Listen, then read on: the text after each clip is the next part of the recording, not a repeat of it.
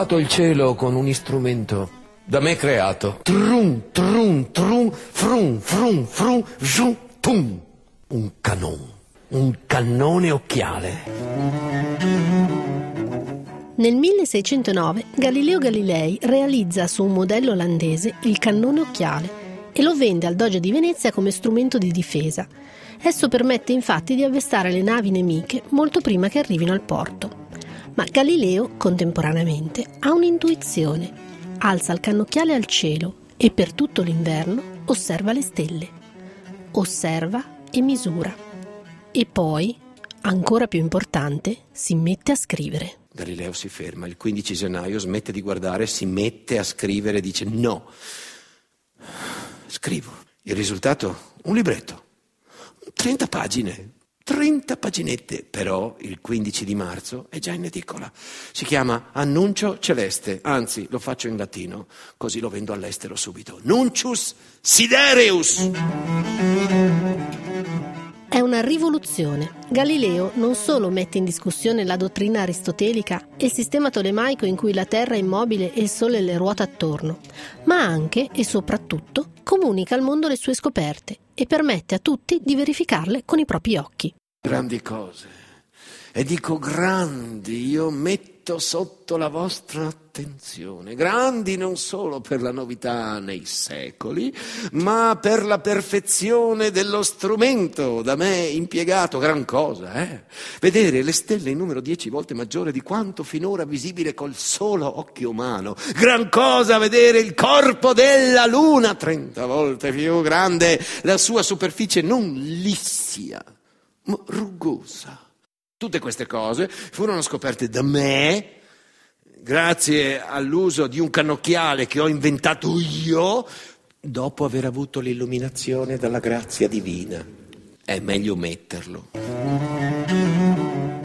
Ma come nasce l'idea di uno spettacolo ispirato a Galileo Galilei? Lo abbiamo chiesto a Marco Paolini, autore e attore dello spettacolo Itis Galileo, di cui avete sentito alcuni spezzoni. La genesi di uno spettacolo non è mai lineare, non si può dire che nasca da un progetto, perché a volte nascono da delle distrazioni, stai facendo una cosa e ti viene fatta una proposta, una suggestione. Quindi in occasione dell'anno galileiano il sindaco di Padova mi ha proposto di occuparmi del dialogo sopra i massimi sistemi, esattamente come tra l'altro a un certo punto racconto nello spettacolo. Ho approfittato per cominciare a fare delle letture e delle discussioni insieme a Francesco Niccolini, che è coautore di questo lavoro. Evidentemente rappresenta proprio una sfida anche al linguaggio del teatro che invece sembra nato per nutrirsi più di poesia non, o di filosofia che non di fisica.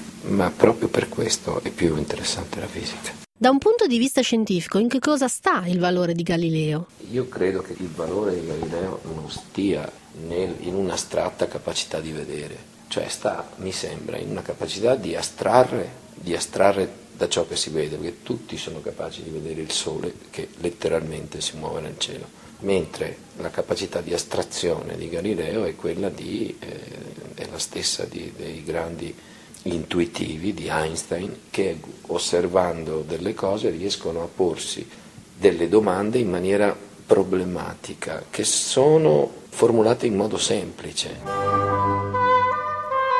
Galileo Galilei da vecchio è libero perché ha una testa in grado di guardare alle cose senza bisogno di accontentare nessuno. Quello che fa Galileo Galilei tra i 70 e i 79 anni è straordinario perché fonda la disciplina che noi oggi chiamiamo scienza, perché fonda sul dubbio che nasce dalla verifica di esperimenti che mette in discussione le certezze della fisica di prima. Il risultato è un libro straordinario, discorso sopra due nuove scienze. Galileo Galilei è stato anche un grande comunicatore e divulgatore. Con la pubblicazione del Sidereus Nuncius, di fatto, Galileo non solo fa una scoperta scientifica, ma la comunica a tutti. Il Nuncius va a ruba. È un bestseller. 670 copie vendute. Considerato il numero dei lettori potenziali, lo share è altissimo. Per i clienti più importanti, Galileo prepara una confezione con un gadget, un cannocchiale celofanato che offre in omaggio insieme al libro. Fino alla Biura Galileo è un grande divulgatore, poi sembrerebbe che non può più farlo, in realtà cura la traduzione dei propri libri nelle altre lingue, sovrintende al lavoro della traduzione anche quello che non fa lui, quello che fanno i suoi discepoli, quello che poi sceglie le persone che, che lo tradurranno in altre lingue perché fanno parte di una cerchia di relazioni che anche se non c'era internet era piuttosto sviluppata. C'è Pierre de Gassendi eh, che è importante per, per, divulgare Galileo in Francia e Pierre de Gassendi è anche eh, il, il precettore di Molière e quindi si può immaginare un Molière alimentato da idee galileiane e almeno io soggettivamente mi sono preso questa libertà di immaginarlo. Galileo è uno studente bastardo, mezzo studente, mezzo meccanico e per la consolazione dei fuoricorso presenti oggi in teatro dirò che il Galilei non si laurea neanche in matematica, no. Ma è bravetto, e per merito viene assunto. Galileo Galilei diventa il più giovane precario mai assunto in un'università italiana. E come campa? Oroscopi. L'uomo che inventa la scienza fa oroscopi per tutta la vita. Oggi più di ieri la scienza entra nella società. Forse il fatto che la scienza sia percepita come una materia ostica è dovuto agli scienziati che non la sanno raccontare al pubblico. La questione è che come io mi alimento del lavoro di altri per dare vita al mio lavoro di teatro. Così non esiste che lo scienziato si occupi soltanto del suo lavoro delegando agli specialisti della comunicazione di comunicare il suo lavoro. Mi dispiace un po' più di artigianato, un po' meno di divisione del lavoro. Non mi tolgo dalla testa che comunque sia chi fa una cosa deve provare, esercitarsi a raccontarla. Cosa sto dicendo?